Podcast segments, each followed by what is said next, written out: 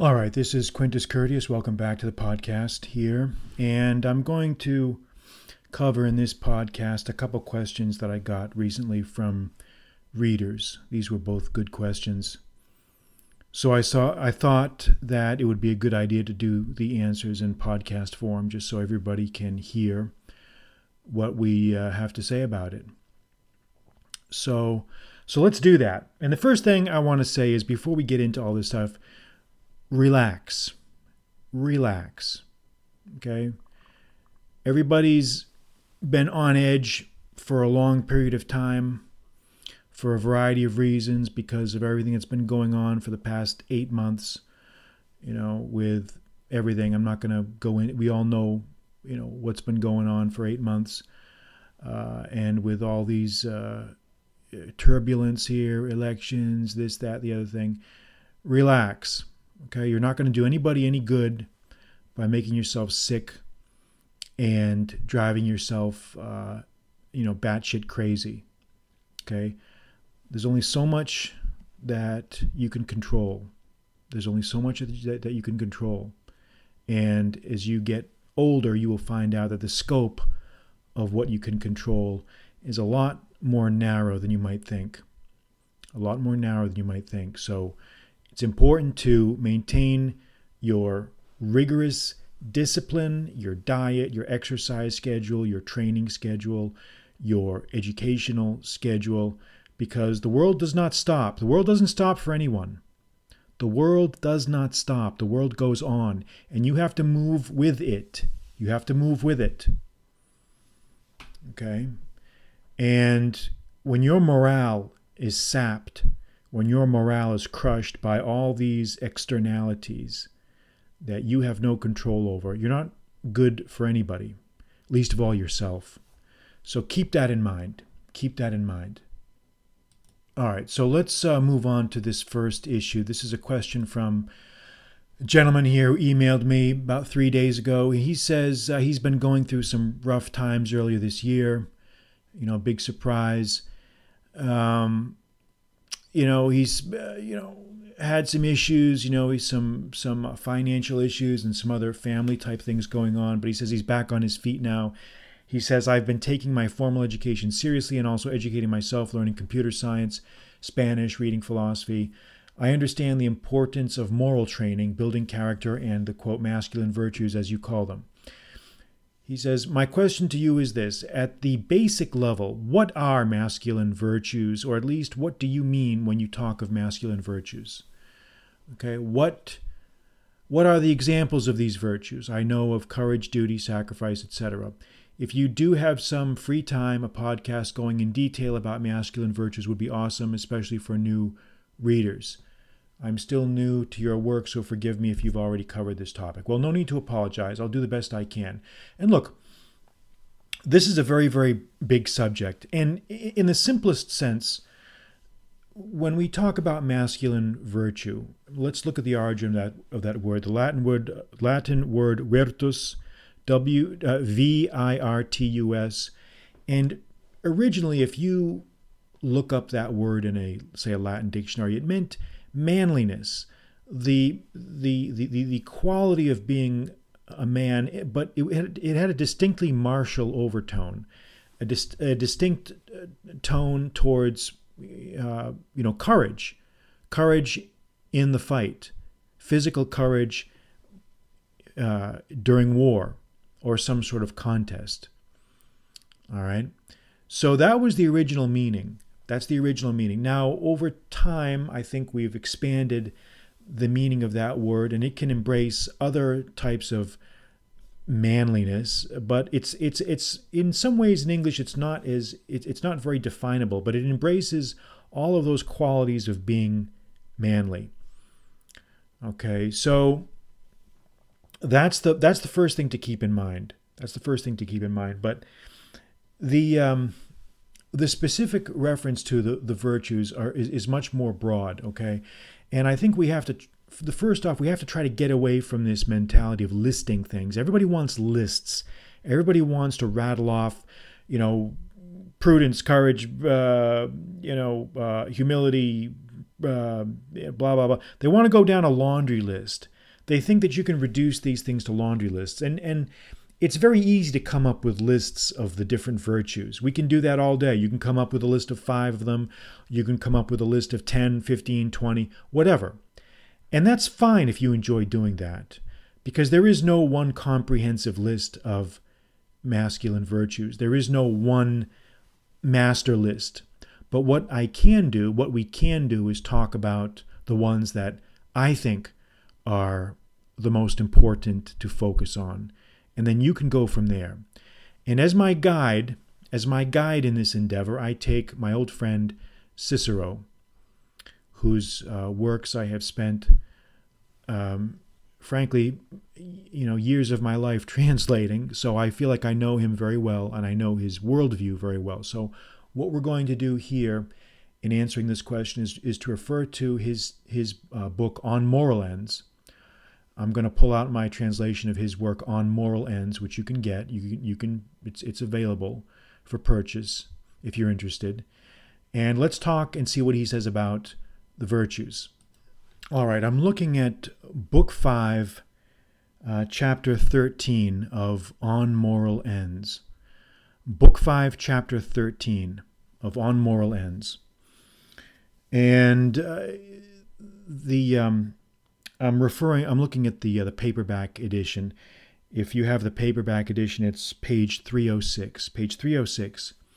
And I'm going to read to you what Cicero says a little bit about the virtues. It's just a way to think about them. It's an interesting way to think about them. He says, "But the mind, and that foremost part of the mind we call intellect, have many virtues.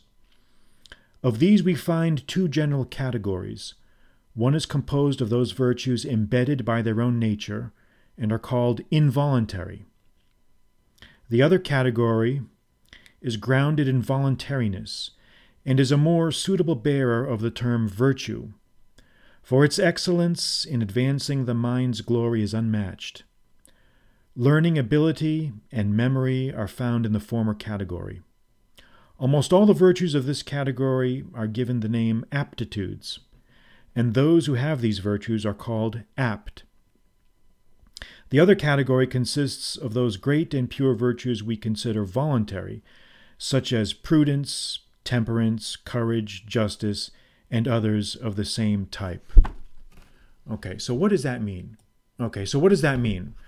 Well, what Cicero is saying is that there's 2 general categories of virtues. One is involuntary, and the other category is voluntary. Involuntary virtues are those things that are basically inherent traits. We can think of them as inherent traits that are embedded in someone's personality from birth, like your learning ability, your memory, things like that. The other category, the voluntary virtues, are what we traditionally consider, virtues, things like prudence, temperance, courage, justice, things like that. So that's one way to start. And you might say, well, why is that important? Well, I think what Cicero's getting at, what he's talking about, is that, one category of virtues you can try to acquire and you can graft onto your personality, you can learn them.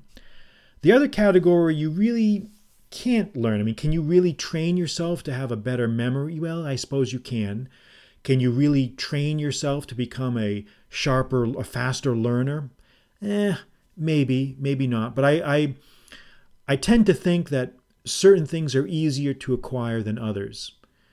You can graft onto your personality certain virtues. By discipline and by sheer force of will, you really can become a more virtuous person. So then the question becomes, of those voluntary virtues that are out there, of the voluntary virtues, which ones are the most important? Because, we can play this game of reading off lists. This is one of the things that I always dislike about a lot of these people that try to talk about virtues. When I used to get lectures on this subject in different parts of my life, in schools or whatever, they would just rattle off a list of virtues. Well, anybody can do that. The real question is, which ones are most important? Which are the ones that really, really matter? And yes, they all matter, but which ones really matter? So what I'm going to do is to give you my opinion of which ones I think are the most important. All right, well, there are six of them. Six of them I think that throughout your life you will always use. In every situation you will use these virtues, man. You will use them everywhere. So let me just give you, again, this is just one man's opinion, okay? You can, and I encourage you, form your own lists. Come up with your own lists of virtues. You may find it an enjoyable exercise. The first one, and I think the most important one, is courage. Courage, okay? Courage, or you can call it fortitude, or whatever you want to call it. But courage, I mean, do we need to define it? Really, it's guts. It's the ability to summon up your inner strength to get something done, the ability to rise to the occasion and do what needs to be done, because most of life is doing things you don't want to do. Let's face it. Most of life is doing things you don't want to do, and if you have courage, you will be able to accomplish those things that you don't want to do. Courage is what gets you out of bed in the morning at an ungodly hour when you have to get something done. You have to go on a run, or you have to go to work, or you have to do. Courage is what will enable you to plow through difficult and terrible family tribulations, say that with your son or daughter who has an illness or something, or will get you through a terrible event in your life, or will enable you to keep going when you think you can't keep going. That's what courage is. I don't need to define it. You know what it is. The only way to acquire courage, really, is through persistent effort. You've got to seek out little challenges and accomplish them. It's almost like building up credit. You know, when people get into financial trouble and they have to file bankruptcy and then they have to rebuild their credit. Well, how do you rebuild your credit? You rebuild your credit by taking out small loans and then paying them off. You take out small loans and then you pay them off. And as you do that, you build up your reservoir of credit. You build up your credit score, so to speak. Well, I think in some ways, courage works the same way. I mean, you're never going to be totally, completely free of nervousness or anxiety or fear. But you can certainly diminish it to a great extent. And you do that by showing courage. The people, have you ever noticed the people that are the real wimps out there are the ones who never challenge themselves. They never seek out challenges. They never force themselves to improve. And if you don't force yourself to improve, you will always be deficient in this area. And this is what matters. This is what matters. So courage is the first one. The second one, prudence. Prudence, in Latin, prudentia. And prudence is that quality of exercising good and sound judgment, knowing when to do something and when not to do something, knowing how to handle certain situations. Okay? Prudence is really a underappreciated and a critical virtue, because if you don't have certain fail-safes in your personality, you know, you will self-destruct. And prudence is a very difficult virtue to teach, and I think this is why it's so important to teach it to younger people, to young men especially, because young guys tend to be risk takers, and that's good. That's the way it should be. I mean, youth should be willing to take risks. However, the risks need to be tempered by prudence. They need to be tempered. They need to be qualified. And prudence is a very difficult virtue to teach young people, because they have not yet acquired that seasoning and that sound judgment, really, that calls for the fail-safes to go off. I mean, when I was very young, I was very reckless in many ways, and it took me a long time to learn how to exercise good judgment and prudence. But it's important, and I really regret that a lot of guys don't have older individuals out there to help guide them, because that really, I mean, I didn't have that either. I had to kind of figure it out for myself, but the learning curve, you know, could have been a lot easier if I had had someone to help me. And I hope that you can find someone out there that can help you as well. I really do, because prudence is of critical importance. The third issue is related to prudence. It's not the same thing, especially exactly, but it's related to it. It's called tact. Tact. And we can call it, I suppose, decorum. But tact really is a human relation skill. And it's a skill that comes from dealing with people. It's so important to have tact. And what I mean by that is, if you want to get anything done in this life, in this world, you have to know how to deal with people, because you are not an island. You are not alone unto yourself. I mean, a lot of these virtues I'm going to talk about are virtues that you can kind of learn on your own. Well, you can at least, summon your inner reserves. But tact is something that really has to be learned through interaction with others. And if you can master tact, you will go far. You will find out in this world that there are people who have very little ability but are very good at human relations and tact, exercising tact, and they get very far. And this is important. This is a skill that I wish I had focused on myself when I was a lot younger. But it takes time. It takes discipline, it takes confidence. You really need seasoning for some of these things. So don't feel overwhelmed, because that's one of the big mistakes a lot of young guys, when you start talking about these virtues, they get overwhelmed, they get very nervous, they get kind of intimidated. They think, I don't have all these. Look, this is a lifetime pursuit. No one is a master at any of this stuff. I mean, you can improve, but don't be so intimidated that you don't even try. Okay, so tact, humility. Humility is important because, and this is another underappreciated virtue. Humility is important because in life, you have to know when to be humble. Because, first of all, nobody likes arrogant individuals. But fortune and fate tends to punish arrogant people. Fortune tends to punish the proud, the arrogant, the overbearing, the condescending. Humility is underappreciated. Now, again, understand, I'm not saying that you should go. Humility is not being a obsequious, groveling, type of personality. That's not what I'm talking about. Someone who truly has humility is someone who always keeps in mind that fortune governs the universe, and that what has arrived today can be taken away tomorrow. And once you understand that, once you really know that, you will learn what humility is. Yes, it's good to celebrate when good things happen to you. It's good to celebrate. It's good to enjoy the things that fate provides. But at the same time, there should be a voice in the back of your mind telling you that all of this is transitory. All of this can be acquired and can be taken away faster than you think. So be humble. Don't make other people feel bad for no reason. Don't lord it over others. Don't be frankly, to put in the colloquial, don't be a dick. Don't do that. There's no reason for that. And you'll get punished for it. Believe me when I say that. You will be punished. And fate has a way of identifying the people who are lacking in humility, and they will be found out and they will be punished. They always are, one way or the other. You'll see. You will see it.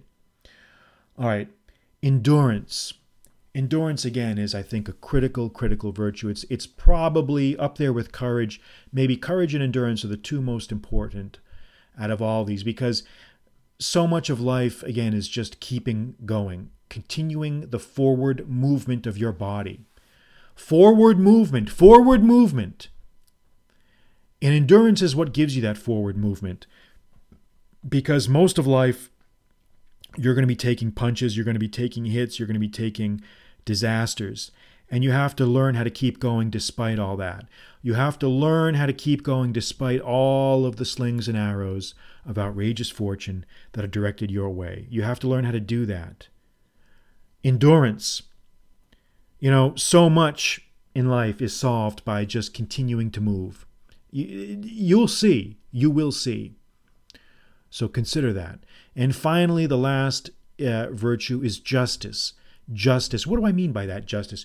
Well, I think you should have an innate sense. You should try to cultivate a sense of fairness. Try to be fair. Have an innate sense of justice.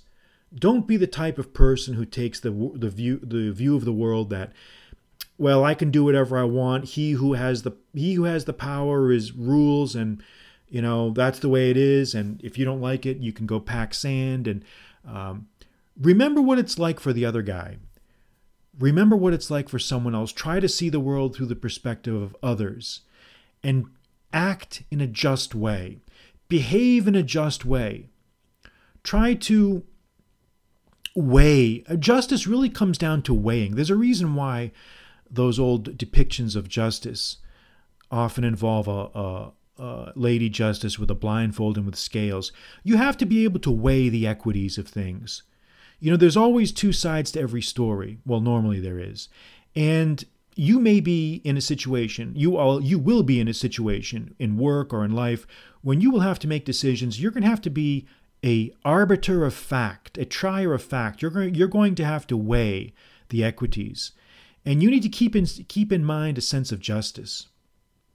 And I think everyone in their heart of hearts knows what fairness is, what's fair and what's not. And you need to keep that dear to yourself, and you need to keep that foremost in your spirit, because justice is what makes us human. The ability to render blind and dispassionate justice really is a quality of mankind, and it was bequeathed to us by some divine spark, whatever you want to call it. And it's something that it's what dignifies and ennobles man, because you want to reach a state where you are not influenced by the petty, mean, and small things of this world, but look upon this world with an exalted, elevated spirit, capable of walking with the gods. So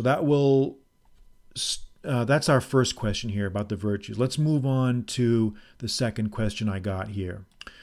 All right, the second question I got, this guy here is asking basically a compound question. He's talking about reading books. He's saying, look, what books do you think are the most important? Do you have a reading list? Have you ever written an essay on reading lists? And what books do you think are most important? And which ones should I focus on? And which books of yours do you think are most important? Well, all right, let me go through this and try to answer that. First of all, no, I have not yet at this time ever written an essay on the top books, book list.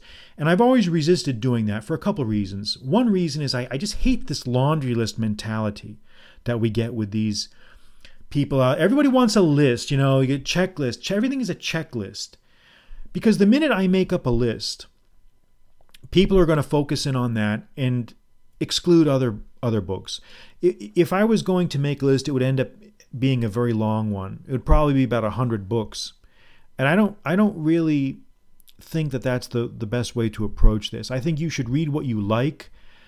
I think I've talked about a great deal of books in the essays that I've written already. So if you see them referred to there, they're being referred to for a reason, and you might want to check those out.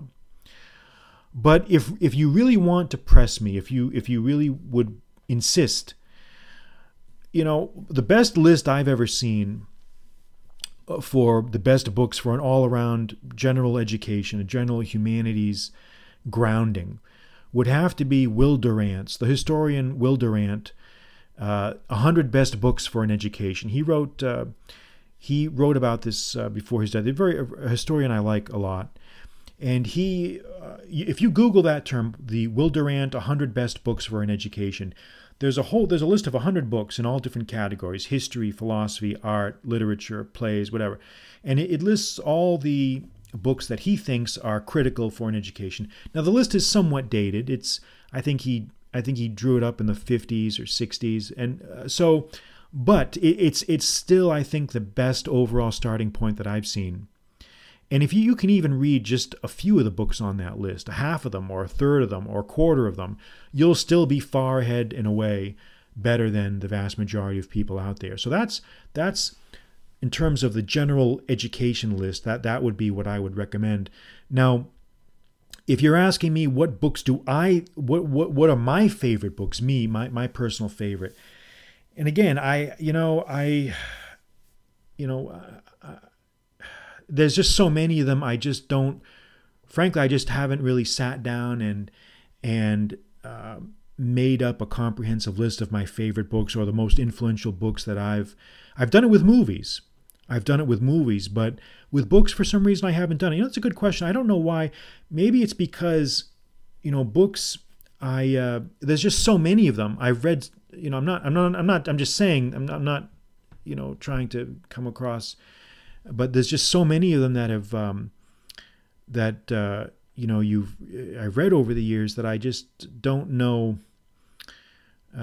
if I really would want to put in the effort to do that. But I can name for you a couple books. He also asks in his email. He says, "Which books of military history do you like?"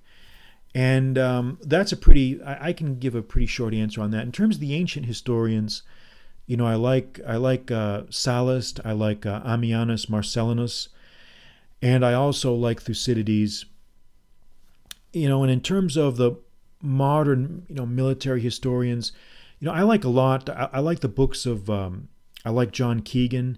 I recommended his book on the American Civil War, which is really, really good. He wrote a book on the American Civil War from the perspective of a British, sort of a foreign perspective. Very, very insightful, very good. And there's a very good book that I read last year that I'd recommend in military history. It was called The Fall of the Ottomans. The Fall of the Ottomans by Eugene Rogan, R-O-G-A-N. Very, very good book. And those are just a couple, you know, good military books. Military philosophy, Sun Tzu, obviously, great choice. And I would only the Samuel Griffith translation of Sun Tzu. And you know, there's just so many others. You know, there's just so many others. And I think, again, I've actively resisted making lists because, again, that the implication is that you only read that and nothing else. And I don't want you to look at reading as some sort of list checklist. You should read what you like. Honestly, you know, I would rather that you read 20 detective or horror novels than, you know, try to wade through some boring, be honest, I mean, wade through some boring book that is incomprehensible and that you don't enjoy. I don't want that. Now, I think, you know, obviously when you're in school, you have certain requirements you have to meet. That's fine.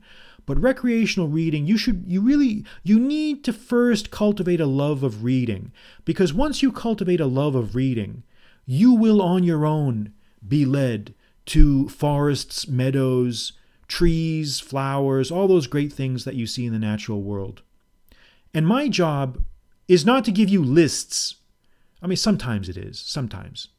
But I would rather cultivate within you a love of learning, a love of discovery, And if you associate reading with pain, if you associate reading with agony or with angst or with you know, drudgery, you're never going to have that spark. You're going to have that spark killed in you. It's like working out. You're better off doing things you like. Well, I mean, certain things you have to do, but you should try to have fun in your workouts to some extent, because if you associate it with just boring drudgery, you're going to hate it. Your spirit will sag, and eventually you will lose interest and you will stop doing it. And I don't want that. So, you know, read what you like. Read what you like. Now, in terms of my books, I think he's referring to my which translations of mine. I really do believe, as important as I've talked about, you know, moral training and character, Cicero's On Duties and Cicero's On Moral Ends are extremely important. And I really do believe that anyone would benefit from those, not just because I've translated them or because they're my books, but because I truly believe that they are critical to read and that you will really benefit from them. Maybe not initially, or if you do benefit initially, you will draw on that in the years ahead. You will gain something every time you go back. It will jive with you at certain points in your life. But you really don't need to understand things on the first pass around. You know, I understand these sometimes these books can be challenging, and that's fine. They were meant to be. But you really should try to at least expose yourself to some of these great works so that you can, later on in life, you'll come back to them. They'll mean more to you. But I don't know, you've given me food for thought. I mean, the arguments for making up a list of my favorite books, I mean, I suppose I could do that. Maybe I should, the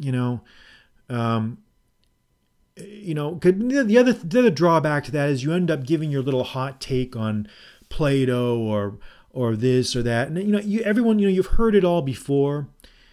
So I just don't know how much you're going to really benefit from hearing me rattle down a list.